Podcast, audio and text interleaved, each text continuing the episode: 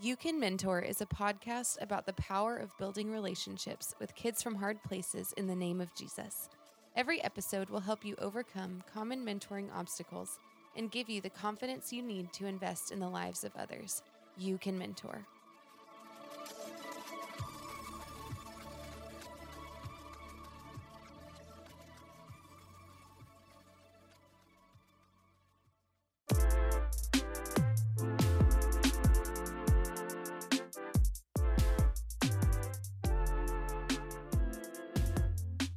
This week on the podcast, we have Daniel Winter, who is one of the hosts of a podcast called Dead by Tomorrow. He's actually siblings with Beth Winter, one of our hosts on the podcast. We hope you enjoy today's episode. If it gives you or your organization value, please let us know about it by sharing it with someone else. So we actually don't need to know about it, just someone else does. Thank you. You can mentor. Welcome back to the You Can Mentor podcast. My name is Steven. I'm here with my co host, Beth Winter, Hello. and a very special guest, her brother, Daniel Winter. Hi. Daniel, thank you so much for joining us on the podcast. You have your own podcast. Please tell us about it. Sure. And I think you're asking me to tell the audience about it because do you know the name? Can you say the name properly? I just, I have to ask. I just, Dead by Tomorrow. perfect. Nailed Dead it. by, I said death by tomorrow right before. And I, I guess it's because of Beth. Death and Beth. You Beth can't don't pin by this on tomorrow. Me. well, that's there's an association happening in my subconscious somewhere. Mm. The but- loo- a loose association. But yes, we we've been sitting here talking about th- death as a concept or a what, what did you say? You said death is a death is more of a concept. Dead is just a state of being. You're dead. you're not death. You're dead. it's, it's very it's very cut and dry like like our mortality. So so what what is this podcast about? Yeah, so Dead by Tomorrow is a podcast where my friend Andrew and I really just take a mindset towards life and trying to think about okay, when you die at the end of your life, you probably hope that there are going to be things that you've accomplished. You probably hope there'll be things that people would say about you. And so a lot of times you, you ask this question if you were going to die tomorrow, you know, what would you do? And I feel like that question is kind of flawed because in reality, if you're going to die tomorrow, there's not a lot you can do today that's going to be super meaningful. Honestly, there, there's not. Uh, if you're going to die tomorrow, then hopefully what you would do is just, you know, spend time with the people that you love, maybe reap the benefits of hopefully a life well lived. And so that's kind of this concept is if you think about dying at some point in the future, it's probably not going to be literally tomorrow, most likely, we hope Mm.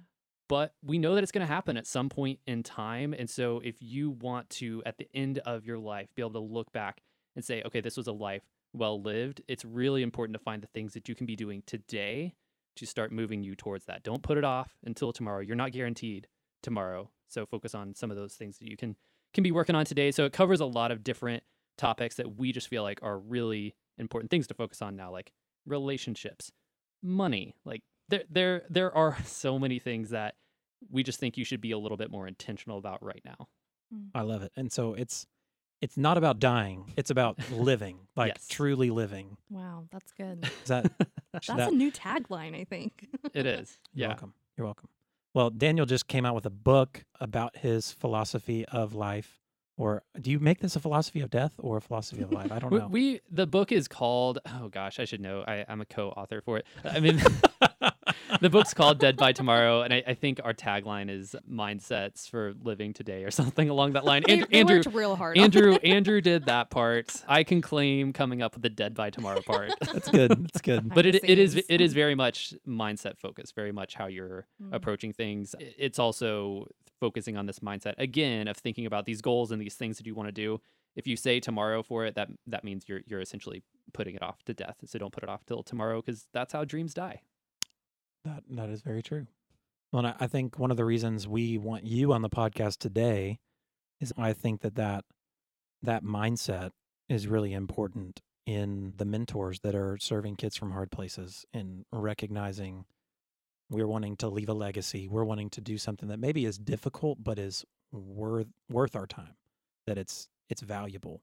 We're spending our lives in a valuable way that when we look back, we're not going to regret the time we invested in children. So, Daniel, I, I'd love just to, well, I mean, maybe Beth. Beth, would you set up who who is Daniel as a brother, as a, a human? Because right now he just sounds like he's an existentialist. so, could you give us a better framework for who this guy is? Great. Well, I've known Daniel for 28 years because that's how long I've been alive. He's my older brother. We also have a little sister, Christy. Shout out to Christy. She watches or she listens to this sometimes, not often. But Daniel just became a father. He Your has- family is like increasing our our, Our downloads listeners. like by double. So, Yeah. really appreciate that, Winter family. Yeah, so Daniel just became a dad. He has a little girl named Riley. His wife is Hillary. They've lived here in Dallas for Almost eight years. almost eight years. They're both Aggies. I can't relate, but they are both Aggies. Someone Um, just came on the podcast and they were dogging on the Aggies. Whoa, It was it was a rough. was it me? No. It was Brad Fuller. Brad Fuller, I see you.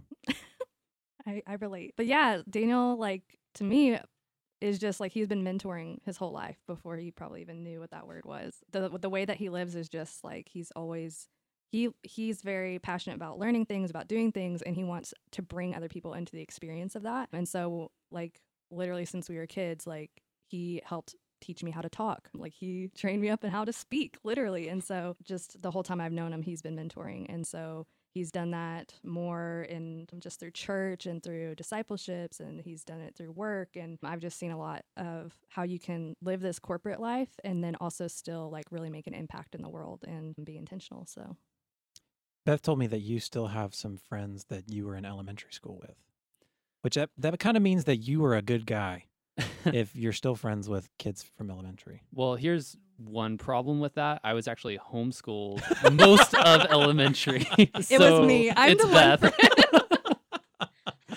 I did. Okay, I Class did. of three. I did go to public school starting in fifth grade, and my best friend at that time was named Brad Balky. He was uh, he lived down the street from us, and he actually helped me to not be that awkward homeschool kid that kind of you know lives all of those stereotypes. Because Brad was like one of the the popular kids, and he lived down the street when we moved, and I became friends with him that summer, and we played basketball all the time. So when I went to school, I already had like a really good friend. What's crazy is, so Beth and I are from Amarillo, Texas, not close to Dallas, not close to anything. That's my biggest Yeah. gripe about it. But a month or two ago, or actually, it was a few months ago, we moved to this new house in Dallas, and I was just out riding my bike, and then I got a random Facebook message from Brad Balky, and it was like, "Hey man, like I haven't talked in a while, but do you by chance live in this neighborhood?" and I was like, "Yeah, we just moved onto this street." And he was like, so did I. I live on the street like a few streets over. And so then we like met up and played some basketball and he's about to be a dad and yeah, it's crazy. That's so cool. I love it. I I met up with a buddy of mine who he was always into the Mavs. His name was Ben. His name was. His name is. He's still alive. Dead by tomorrow. We're only going to talk about people that have died on this podcast. well, episode. that would have been a great theme. But he loved the Mavs so much, and I didn't even think about him when I moved to Dallas. Hmm. That that's sounds very rude. sorry ben But then I named my son Ben, and he was one of the first guys that texted me, and he was like, "That's a great name." and he came over and like I put Ben in his arms, and like within three seconds, he had spit up all over him, and it was amazing. It was awesome. So Ben Kendall, if you're out there, what what is that? There's a song. It's like you can't make old friends. i don't know that must be an older millennial thing Mm, we're the younger millennials it's another. It's another Ben. It's another Ben. It's Ben. Ben. Ben. Ben. Ben Wait, Ben wrote the song? Yes, not Ben Shapiro. Ben Rector. Ben Rector. oh, yeah a song about old friends.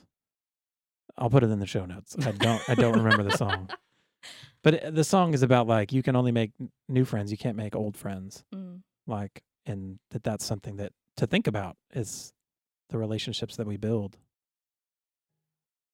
Nothing like old friends. Okay. That so that reminds me of of a situation where I have a really good friend named Sam Permenter, who we became friends. I, I guess I was in high school. He might have been in middle school when we first became friends. And so over time, like we continued to be friends throughout high school. I actually convinced him to come to Texas A&M. It was like a recruiting trip. He came down spring break, and he was convinced he was going to stay in Amarillo. But I got him to come. his sister was there. We like ate at all the fried chicken places we could find, and he was sold on coming.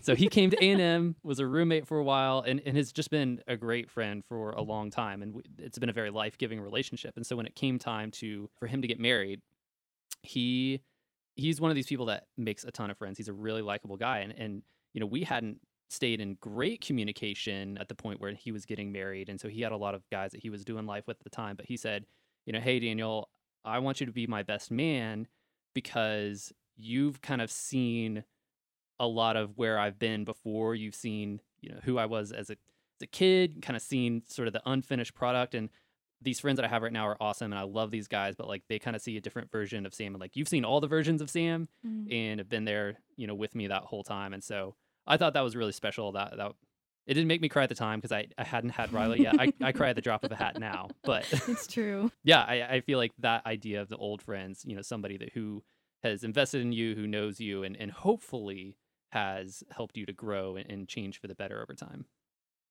Mm, yeah. I don't think that's something mentors necessarily think might be an important thing for them to help their mentees with, but making friends, like helping them learn how to be a friend and make positive friendships, but like lifelong friendships. Our kids really need help with that. And I mean, there are some practical things mentors could do to help with that. Absolutely. I mean, relationships in general are are a tool which sounds bad because usually what what it's used is for the short term whatever I can get. To become this manipulation game. Old friends don't work that way. Right. Like you can't build old friends by using using them. Yeah. And and like that is a skill that you have to learn. Like Mm-hmm. there's no way Sam would ask you that if you hadn't shown trustworthiness, like accepted him, like every version of him, like you said, and and that the way we approach mentoring, I mean, I, I think it relates perfectly. Sometimes mentors do that. Mm, We manipulate the situation for the short term to get what we want. Case in point, financially, I can take a kid out to get 20 McNuggets and a thing at uh, a big Coke. It's not going to cost me anything, but for that kid, what I'm what I'm doing is on the short term, I'm making him love me more, Mm-hmm. and it's it's con- it's confusing the the system, if that makes sense. And the kid's to do his own version of that, but I'll use my money. I'll I'll use my money to manipulate you into liking me, and he'll do something else to get something from me mhm. and like that's not how relationships should work like have you ever started any relationships by doing something like that and do you still have those relationships somebody chicken nuggets? You know, we we, we, we ate a lot of chicken nuggets in, in college, but, no, I, was I- there a friend that always you bought their chicken nuggets for them every time you went out So I haven't personally had those type of friends. I've seen it, and it's something that I've always, you know, kind of found detestable to be honest. In in a, Wow. in a the chicken chal- nuggets or just the oh, not of, not like, the, not the chicken nuggets. Okay. No, no. But I'm the kind of person that would call somebody out on that and and try to call them up to be something more. And and I think to me that that's an important part of friendship. Like true friendship is somebody who is willing to say like, "Hey, man, that's not cool." You know what? Why don't you like get my lunch this time if that's an issue? Like if it's creating a rub between the relationship, being willing to to call that out. And you don't get old friends unless you're willing to lean into some of that because with relationships when you get close you're going to have friction like the closer Yeah. you are the more opportunity there is for friction and so relationships that become old relationships you work through that well and you are willing to be uh, humble where you need to be humble you're willing to actually voice frustration where you need to voice frustration where it doesn't just become this rift that separates a friendship and so that's why i think i have old friends because i'm willing to somebody like andrew who i've been friends with for years i'm willing to say like hey man that that wasn't cool or i don't feel great about this sort of thing and, and he's able to say like hey like what's going on i feel like something's off here like he's willing to say that and that takes some level of humility to be able to put yourself out there and vulnerability to do that and so Mm. that's where I think there's a difference between what I would call friends and what I would call drinking buddies. Drinking buddies, they like make you feel kind of good about yourself. They like say sort of what you want to hear as long as like we're there and like you know we've got something to drink or we've got an activity to do we can spend time together but if we rub each other the wrong way like there's not any depth there so it's not a big deal i'll just find another drinking buddy Mm, Wow. That's good. Do you have any like tips on how to help kids foster th- those kinds of relationships? yeah that's hard because i i think what i the way that i did it was a couple of things so one like as cliche as it sounds i think reading in the bible and like reading about what it means to be a good christian reading about doing things like turning the other cheek like Mhm. offering forgiveness like those are all things that make up being a great friend and Yeah. so if you are choosing to live that out in your friendships that's a great way to build those friendships I think I also was really fortunate and blessed to have friends that were kind of doing some of those same things. And so, again, like Sam and Andrew are two friends that they were willing to dive in and have those conversations mm-hmm. and and work through any differences and opinions that we may have had. I've had other friends where that wasn't the case, right? It, it takes both parties being willing to work towards that and Mm. so you can put your whole heart into a relationship and trying to you know work things out but somebody else just they may not be there and that can be really really hard especially for me somebody who i just want everything to be restored and everybody to get along and everything to be all good but i have to also accept at some points like that's not going to happen i can pray about it i can do all the work that i can do Mm. uh, but at a certain point in time you know friendships do take both sides being willing to to work on those things and being able to to lean into those things Mm. and so as as a kid, that can be really hard to face that type of rejection if you've put your heart out there Yeah. and somebody is just not there. There was a kid crying about that literally yesterday. Yeah. Yeah.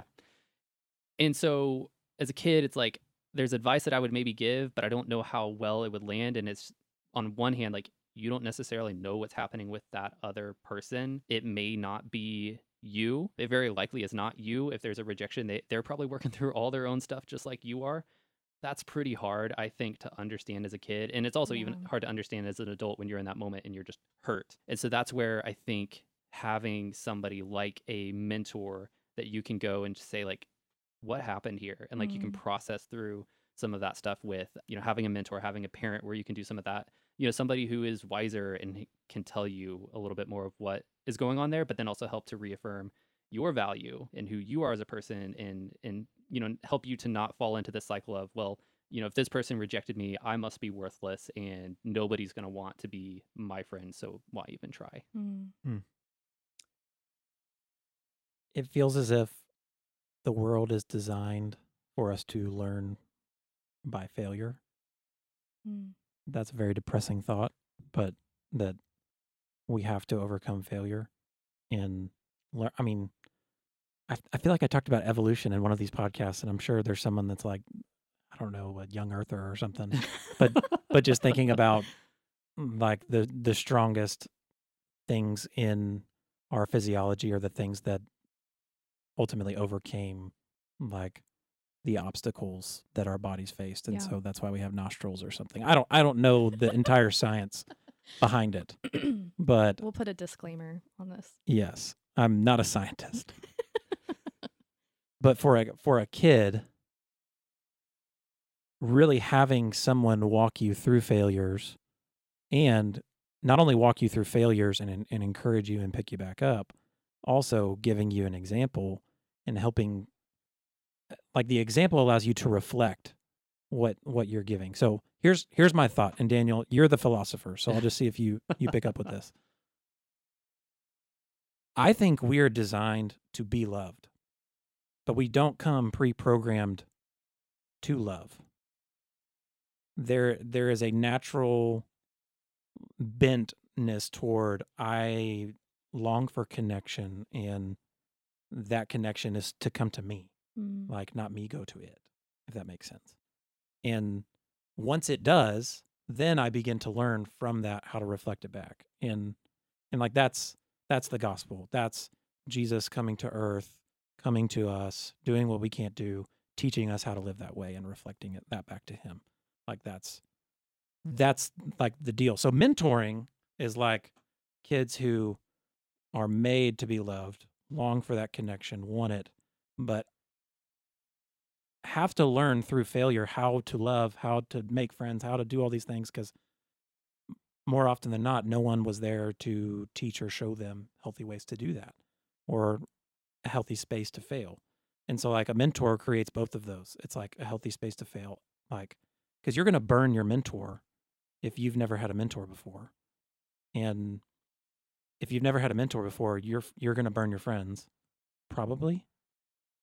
Is that safe to say? And so I, I don't know. That's that's just where my mind goes. It's like a mentor provides the safe place to fail as well as the example to reflect. Mhm. And that both of those are huge components. Yeah. Uh, so I'd agree. I, I think that's all I needed to hear. You- You could just say well, I think you and I are both recent fathers, and so we see that yes. from the beginning of life, it's babies are helpless, and yeah, like everything comes to them, and everything is about Egocentric. yes, and, and like yeah, they smile, and like I have no doubt that Ben loves you. I have no doubt that Riley loves me, but they're very self-centered and will be for a while, and it's up to us to teach them, you know, how to consider others, and I think that if you've ever tried to sort of learn something new and you're just trying to figure it out on your own, it's so hard and it's so frustrating. I'm sure we've all experienced moments where somebody comes in and it's like, "Oh, just do it this way," and they've gone through it before, learned it before, whatever it is, and like what would have taken you hours and hours to figure something out, like somebody can come in and show you, and it becomes very clear very quickly. And so I do think that's the value of showing the way, whether that's mentors or that's parents. And I think another thing that's just really important to keep in mind as mentors for kids in hard places is that, you know, whether you're mentoring a, kid who is five years old or 15 years old, they may have had five years or 15 years of sort of examples and shapings and influences that are not showing them what it's like to love, not showing them a safe place to fail, and to think that a relationship with you where maybe you're seeing somebody an hour a week to think that after even a year of time like that's what 52 hours across the course of their life to think that that's going to all of a sudden rewrite and change all of that instantly that's just not reality like that's just not how it works you, you've got so much to sort of help and overcome it and, and it's possible and i think it's amazing thinking about you know how much else is happening in, in a kid from a hard place's life whether it's at home at school whatever it is like it's amazing how much difference a mentor can make with just an hour in a week. And I and I do think Yeah. That's something that I would see, you know, working with Kaleo is that there could be this sense of discouragement because we we'd have these kids for an hour and a half on Tuesday nights. Sometimes, um, so th- explain this is through your church. Yes, yes. Yeah, yeah. So Kaleo is a program that we we ran through City Church where on Tuesday nights we'd drive a van through a, a couple projects and load up whatever kids were interested in coming to the church and we'd do some games and we would typically do, you know, a song, we'd have some sort of lesson, some sort of snack. And so it's about an hour and a half and, you know, all volunteer basis just on on Tuesday nights after work. And I know I personally would feel this. and I know a lot of our volunteers would just kind of feel some discouragement around, you know, just how unruly some of the kids are and how much it's like you sit and you talk about Jesus and, and you say, like, don't hit her just because she said something rude to you. and you have like this conversation that seems to make so much sense to you, but you do it over and over again. And it just doesn't seem to sink in. But again, you've got to remember that it just, you're, you're fighting such an uphill battle. But I can say that after doing that for several years, there were several kids where their behaviors did shift and they did change and they did start to be more considerate of others. They did start to ask some really amazing questions. They were paying attention.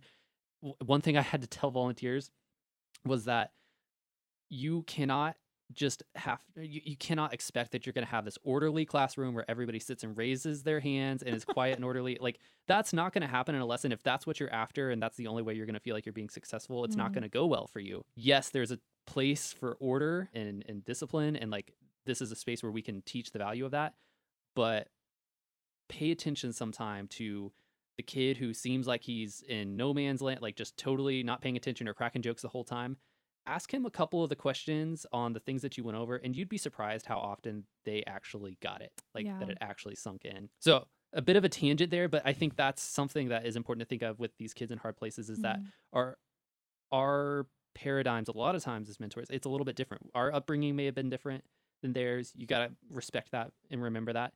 And again you're just working through years and years of an environment that is challenging. And so don't be discouraged if it takes time for those breakthroughs to happen. Actually be really encouraged when you see any sort of Mm. change because that is a blessing and, that, and that's a miracle. So, how, like, for the mentor listening who might feel discouraged right now, how do you stay motivated whenever you're you're in that place like some of your volunteers were where it's just like I don't see any fruit. How do you what what do you do in that situation? Yeah, I, I think one thing I always do is I pray. I, I know that again that's a Bible answer, but it's so true. Over Um, spiritual. it- it's it's so true. Just kidding. It, it makes it makes a world of difference just bringing it to the Lord, whether you're dealing with kids from hard places or whether you're dealing with a really tough work situation. yeah. Like there have been times where I've had sort of assignments and projects at work where it was just so draining, so hard. I felt like we were not getting anywhere. And I would finish up work, just get on my knees and pray. And that's what I needed to do to kind of be able to sort of release that and say, okay, I've done what I can do. I have to give some of this to the Lord. And so that's praying, I think, is a practical way to help you recognize that the success or failure of this mentor relationship is not fully reliant on me. God plays such a major part in that. Mhm. And so I'm not saying like be a terrible mentor and pray and it'll all work out, right? Like there there's room there's room to reflect and, and to seek counsel and say like, yeah. hey, i i are there approaches that I can be changing? Are there things that I can be doing that are different? But I think a lot of mentors are probably in a place where they're really putting their heart into it. They're Mhm. really, you know, doing all that can be expected and are still just kind of hitting a wall. And I think those are situations where it is pray and trust God and and just know that like there is uh, change that is likely happening under the surface that you're just not seeing yet. And I think that's where God can help to encourage us to continue on Mm. in those moments. You know, a mentor that's in that type of situation could also seek out counsel from other mentors that have gone through similar situations and have been doing it longer because they Mm. likely will to say, "Hey, I was right where you were." And you know, maybe you're on the verge of a breakthrough, or maybe you're not. and but it's Okay. it's better it's better to know that. Mm. And so that that's something that I'm I'm a big believer in is take a look at the circle of influence that you have, the actions that are available to you, do those things. That's within your control. And then don't don't get stressed out or get down on yourself on things that just are beyond your control. Those are things Mhm. that pray about it, seek the Lord on it. Now, when you But s- don't when waste you it. say pray about it, uh, this is this is what's highlighting to me. It sounds like desperation and like handing it off to the Lord. It's not what I usually think about prayer is like God, I'm carrying this and like I need breakthrough and like I'm holding on to it and I'm trusting in faith that you're going to do it. That kind of prayer sounds like, Lord, I'm handing this off to you. I can't bear this weight and and it, you said the word releasing it. You're mm-hmm. releasing it to him. That's not what I usually think of in prayer. I Mhm. usually like tr- I'm trying to bolster myself to like hold on to it and Mm. and do it myself. It's Mhm. like which that calls into question am I really praying? Am I really giving it to the Lord? But I I mean when I when I think about asking my mentors to pray for their kids, I'm not thinking about them handing it off to God. I'm thinking about them carrying the kid in their heart. Mm. But that's not that's not what I'm picking up from what you're saying in prayer. Well, I mean, I think it depends on the situation. I, I'm not saying, okay, mentor, like you did your best, pray, and then tell Steven, hey, I need another one. Like you're not right. It's I've it's- released him to the Lord and I need another one. what I what I'm saying is that there is some aspect of that relationship. There is some situation that you need to release. So maybe it's you have in your mind like there's going to like we are going to have this amazing relationship where it's so life-giving and they come to me and they share their deepest darkest secrets and all their really hard things Mm. and I have the perfect answer for them. Like, uh, obviously, I'm, I'm exaggerating a little bit here, but I think a lot of times when we feel that frustration, it's obviously our expectations are not being met in in what we have here, and so I think it may be it's more so releasing some of those expectations and saying, okay, well, if this mentor relationship is going to just continue the way that it is, that's really hard. Like, I'm kind of releasing my expectations on that and, and praying like God, like this is my heart and where I would love for this to be and, and I need you to move for that to happen. but I'm okay with you know this continuing in this hard place and like i'm still here i'm not giving up on this kid and and i, I maybe i have to let some of my ex- expectations die here or see god move in order for that to be fulfilled but i'm not Mhm. fixating on that anymore that's not what has to happen in order for me to you know feel okay about this situation mm-hmm. It's really good. Yeah, I mean, it just makes me think of that. Come to me, all you who are weary and heavy laden, and I will give you rest. Yeah. My yoke is easy, my burden is light. And that it's not necessarily just releasing it to Jesus and we're not still connected, but it's like who's the who's carrying the the lion's share Yeah. of this thing? Am Mhm. I doing it and am I expecting myself to do it or because I, I always heard that that that illustration is like my my yoke is easy as in apparently mentorship happened between oxen Yeah. back in the day too where it Mhm. was like an older ox would always be training a younger ox in how to carry the yoke or whatever whatever the thing the ox would carry what is that a plow sure they would no drag a plow but Yeah. you'd have a yoke around their neck in order for them to, yeah to drag the plow and so you would always be training a younger ox but the the bigger ox was like carrying the larger Yeah. part of it that's like the yoke is easy burden is Mhm. light we're still Mhm. connected yes but not responsible if that makes sense Yeah. That's good. so old friends i i feel like that's a theme particularly something that i see within our program that anytime a kid is acting out or is doing something they're not supposed to be doing they know they know and there's like this moment of rejection and it's always like the coach or the mentor or the adult has to pursue them into that moment and like fight for them to be restored. Like the kid's not going to like you, i don't know how many times you've experienced this beth where a kid disrespected a coach ran away and then came back and was like coach beth you know what? Five minutes ago i am so sorry about what i did and i would just love for you to forgive me. Would you forgive me? Has that happened Not yet, but I believe the best about my boys. hey it's coming lord we release it to you yeah. but so I- i guess my question is what's been what's been your experience in navigating those moments where you have a kid who i guess you said s- smacked somebody i don't know if you have any other stories of kind of discipline moments where you're trying to restore a child because i think that restoration is the thing that helps you remain friends like keep old friends. Yeah with with kids eh, and thinking back to this kaleo program it can be such a challenge it can be so hard and and again something we talked to volunteers about is these discipline moments are not fun they're hard they're awkward and th- but they're they're needed and they can be these really major breakthrough moments for these kids because again it's it's showing an example of how something should be. Love and and showing love like that doesn't mean that there is no consequence. Like sometimes the most loving thing to do is to provide correction and again to do it in a loving way. And so you know yeah what we would have at times like somebody would get angry and would hit another kid.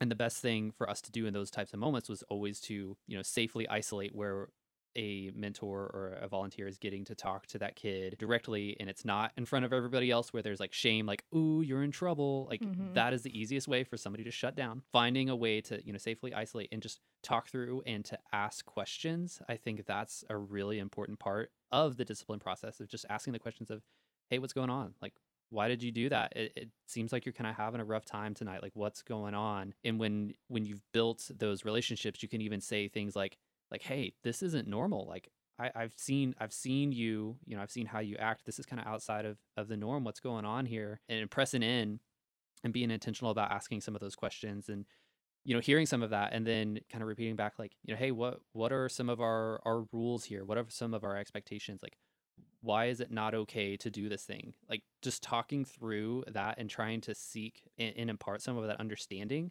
i think is really valuable and then you're you're kind of bringing back around to you know something i would always say at the end is you know hey i'm, I'm talking to you about this because i really care about you and i love you and i want you to be a part of this program i want you to get along with everybody i want you to have a good time and this is what we're trying to do for that to happen. And sometimes that would work. I think it tends to work a little bit better with some of the older kids, but sometimes it wouldn't. And, you know, I would always say, you know, hey, if we can't if we can't behave like we're supposed to, if we can't follow these rules that are designed to help keep you safe, you know, here's what this next consequence is. And just saying, hey, our, our next consequence is a lot of times it was, you know, hey, we, we got to take you back home and then I'm going to talk to your mom. And they never want that. no kid ever wants that. Nope. But some of those sweetest moments that I felt like we had is, you know, it did reach that point where, you know, kids just having a bad day. And that's the thing is so many times it's not about what, you know, somebody said to them in the program. It's about what happened that morning that has carried on to what happened at school and has carried on to what happened there that night. And, you know, sometimes like it's just not a good night. And we talk about that on the way home and you know that's okay too like it's not a loss and it's not a failure if you have to go through some of that discipline mm-hmm. process but i think it is a failure if there is maybe this conception that you know what like they're just a kid they're not going to understand why we're doing all this They- they're they're not going to make that connection i just need to enforce the rules give them structure Mhm.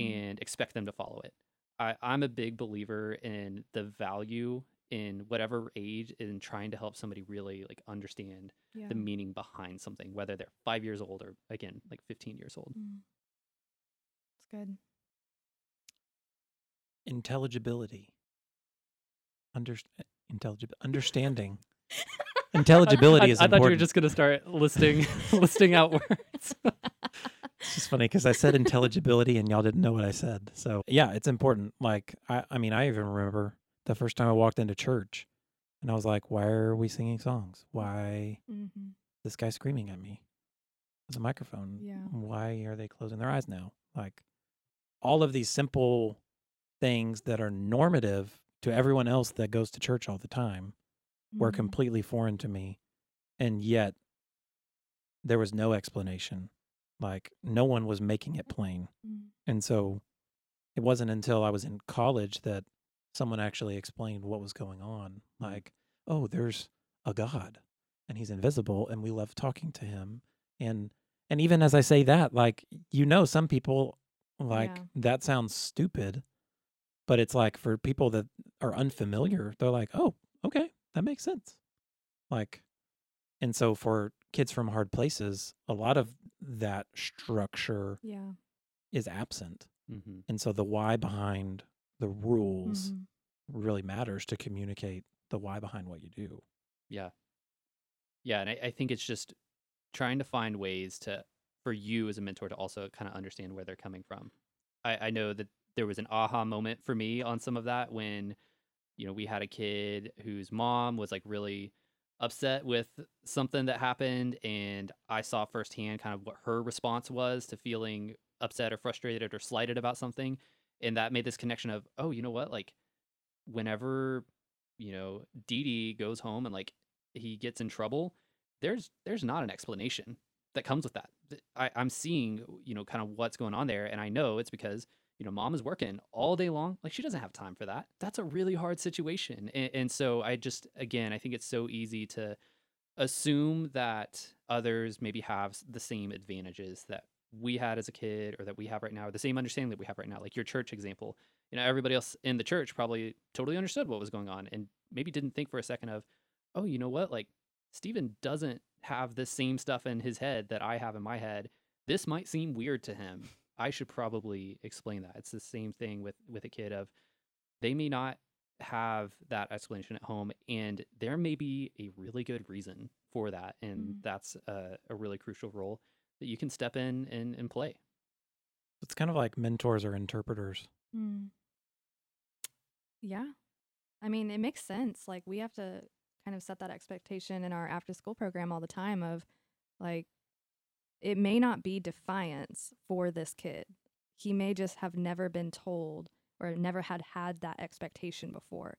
And so he's just got to, you've got to give him some time to learn how to practice this, this skill that we're expecting of them. Like we do, for instance, a quiet time every Thursday with our boys in our program. And for so many of them, they may have never heard of a quiet time before. And so the expectation that a kid is going to sit quietly and like try and hear from God and like you know, draw what he's thinking about or his prayer or write it out. It's not going to happen. Like it's when it does, like over a semester, it's beautiful. But right at the start, like that may be completely new for a kid. And so to come in there, again, it's kind of like what you're saying, Daniel, of like thinking your kids are going to like all raise their hand to talk and your classroom's going to be perfectly orderly. That's not a realistic expectation. And so I think with with mentors whenever you're teaching whether it's like a new social skill or like maybe a habit that you were brought up knowing how to do like hold the door open or something as simple as that if your kid doesn't do that it doesn't mean they're rude they may just have never been taught that before and so I, I think it's good to just like think about like this kid just might be untaught it might Mhm. not be a character flaw Yeah. And I know that before this conversation, we talked about motivation. A lot of kids, when they're growing up and they don't understand something, what do they say? They say, why? mm-hmm. Why? Why? And like you get down into the inception of why. Like, well, we close the fridge because we don't want the food to go bad. Why? Well, if the food goes bad, then we're going to get sick. Why? Well, because there's bacteria and bacteria in our body. Some of it's good, some of it's bad. Why? Well, God made us organisms that are really colonies of microorganisms, and and you just keep going. props to you for continuing to answer the questions If you have no motivation, you are not going to ask why. And so mm. the confusion that you live within, you are not going to get clarity. And that's that's really what would bring you what you actually need. You can't get what you need. I mean, that's like every social problem you can think of. Mm. And and so I, I'd love to hear you talk about motivation. Motivate us. Not don't motivate us, but but like how do you create motivation in in a in a human? Can you solve that? you know what what i've been told and what i've read is that you don't create somebody's motivation you just find what it already is. Because you're I, we are motivated by different things and, and different people are motiva- motivated by different things right? Like i am an enneagram 3 so i am super motivated by achieving things by crossing something off. Like if you tell me that something needs to be done and there's some sort of like achievement goal sort of thing tied to it, especially if you can tie it to, hey, can you do this thing better than somebody else? Because I'm also very competitive. I'm going to be super motivated by that. But it was great being the little sister Yeah. Beth is not going to be super motivated by that. and, eh, and so I think it's it is trying to figure out what is going to be motivational to somebody. And what's hard about this is I was able to articulate to you very clearly what motivates me, and, and you could use that and it'd be great. Not everybody is able to do that. Mm. My wife is a great example of somebody who struggles to articulate the things that she thinks and that she feels. It's not that they aren't there. It's not that she's not motivated by things, but that's just not her her natural bent. And so, you know, that's been a big part of our marriage relationship is, you know, having to figure some of that out, which was so foreign to me. Like if you ask me my favorite thing, I can tell you my favorite across most things. I, I may have to like expand a little bit, but I can talk through it and I can and process it with you. If you ask pastry. favorite pastry, blueberry scone from White Rock Coffee. I knew that one. Get it almost almost every day. Yeah. But uh, man, you really threw me with that pastry thing.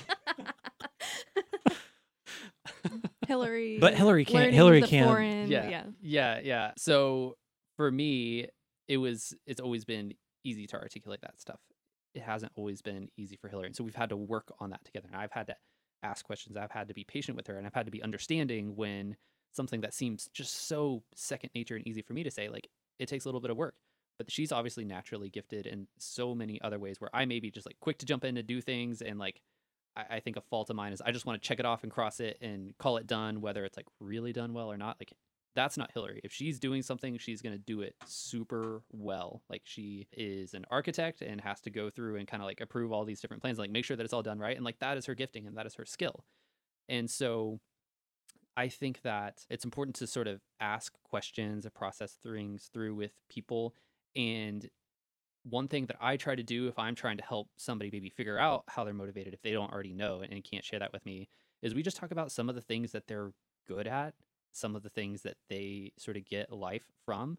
Mm. and so that can help in my job i i don't do it every single week but i often try to ask my seniors reflection questions and maybe they hate me for it maybe not i, I don't really know but one thing i ask them is what is something about your job that you really like doing that like if you were working on it you know you, you don't mind staying late you get a lot of energy from it like you look forward to doing this if, if i put it on your calendar that's going to be your favorite day of the week what are those things and also, what are the things that you hate doing? Where if I tell you you've got to do this, then it makes the rest of your day really, really bad. Mm. And answering that question can help us to figure out a little bit more of what is more motivating to them and what is demotivating to them. So that's what I would say as far as motivation. It's kind of person to person. Uh, some people really know it and are able to pop it off right off the top of their heads. Others don't. But some of the best ways to find it is to ask questions and to just kind of seek like what are the things that I naturally gravitate to that I'm I'm good at that I get life and I get energy from. There's like a really happy, energetic, extroverted mentor who's like up in your face and trying to motivate you, and the kid's an introvert, and Mm. like he's completely missing it. Like the the design is like not just to be motivating, but like how do you motivate this kid? Mhm. And like that that requires finesse Mm. and like what you're talking it's it's digging. Yeah. Yeah. That's really good. and it can be small things right like like with hillary again it's just trying to help her see like this is something that when you do it you light up and and she may not have even realized it until Mhm. we talk about it and that can be the same with a kid like maybe they love drawing and so anytime they get the chance to do that you know they're they're excited about it and you as a mentor can help them to discover that. It's something that maybe they never would have answered for themselves but they can understand they can learn and discover sort of this passion and mm-hmm. then that can grow. What's cool about it is it can grow to also sort of be a part of an identity that they didn't know that they had and i think that's something that's really sad to see as somebody just feels like i i'm not good at anything i'm not really driven by anything like that is something that can easily lead to depression to be honest and i think again just kind of asking those questions observing and watching you can really help with that Yeah, Yeah. I think mentors like have such a a great position to see things in the kids that they may not see in themselves. Like I know for me, I wasn't even a kid, but when I was trying to decide if I was moving to Dallas or not, I was really struggling with that decision because I loved my job in college ministry. And so I was talking it through with somebody that I trusted as a mentor. And whenever I was talking about it's this, or I moved to Dallas, and my hopes of moving to Dallas was that I was going to get to work with women and children. And she she said, "Well, I don't know if this helps, but when you talked about women and children, your whole face lit up. And that's something I couldn't see.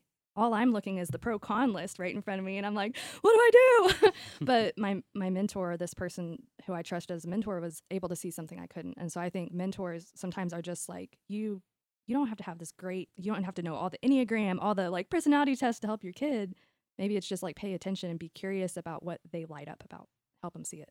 That you you might see things that they don't see that actually are those things Yeah. that they'll carry the rest of their life that Yeah. motivates them to move forward and progress. Mm-hmm. That's legit. And that, by the way, is the definition of encouragement.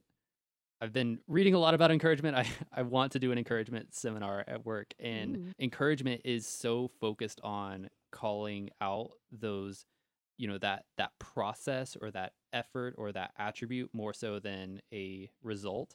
And so, just an example of that is if you have a kid that again, like they love drawing, be careful about saying, "Wow, like Stephen, that was an amazing drawing. That that's the greatest drawing that I have ever seen." Because you're encouraging that result and saying, "Hey, that drawing that you did, that is really good." Mm-hmm. And I will encourage you if what you do is good, as opposed to saying something like, "Wow, like I I just really admire like how much work you're putting into that drawing and all like Mm. the detail that you're putting in and all the effort that you're putting into it, even if it's like you look at the drawing like I, I don't know what that is, but obviously you love it. You're an artist. I love it. Well, you're I love Mhm. seeing like how much Mhm. joy you're getting from that, and like that is a way you can again encourage somebody as opposed to just praising them. Mm, That's really good. that's good. Identity. Mm-hmm. Well, come out with that encouragement seminar, why don't you? It's in the works. It's it's in a PowerPoint. There's it's all over the place right now. It'll be running in I a couple it. weeks. Any any other encouragements to kids from hard places, things that have that you've seen that have been beneficial in those relationships? I don't I don't know if our listeners are out picking up kids in a van, taking them to a place where they punch each other and then distributing discipline. Maybe some of them are, but would, would love to hear. I I think something that y'all have said. I'm sure Kaleo was a lot better than that, by the way. I'm just No, that's that's a pretty pretty good summary. Something I've heard y'all say before, but I just think it's so true. It's just showing up is Mm. so important and it's something that I'm always mindful of. I I'm somebody that commitments really matter to me and so if I say I'm going to do something, I'm going to do it and it's to the point where I won't do something if I think there's a chance that I can't follow through on it and, and maybe I need to stretch myself more there, but that's that's a whole nother thing. But something that I've heard y'all say that I also remember in a SOS, so that's Save Our Streets ministry that um, takes place in Bryan College Station. Something that they talked about was just the importance of that consistency. And Mm. so, you know, if you can be the one thing in a kid's life where they can count on, like, Steven's going to come pick me up on Tuesday and we're going to go get a bagel and I'm going to sit there in silence while he asks me 500 questions and then I'm going to drop him off. Wow. Wow. Accurate. He's been following you around. it's actually tacos on Wednesday. Tacos. Mhm. it's close. But no, that that consistency is so important because that may be the one really consistent thing in their life that they can count on. And Mhm. again, that's something where you may not realize the impact while they're sitting there silently giving you yes no answers to the questions where they can. But they may really really value that. So, I think that's important for everybody, but especially for kids from hard places who maybe don't have a lot of consistency in their lives.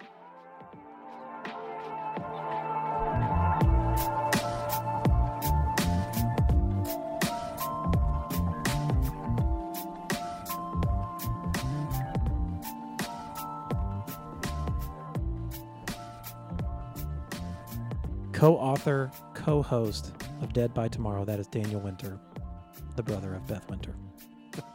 Thank you for joining us, Daniel. This is awesome. If anyone wants to check out your podcast, I mean, I guess they they, they know how to find it now. Just search Dead by Tomorrow, Just search Dead by Tomorrow, or you can go to deadxtomorrow.com. deadxtomorrow.com. It's awesome. Thanks for listening, listeners. This was fun. You did your job.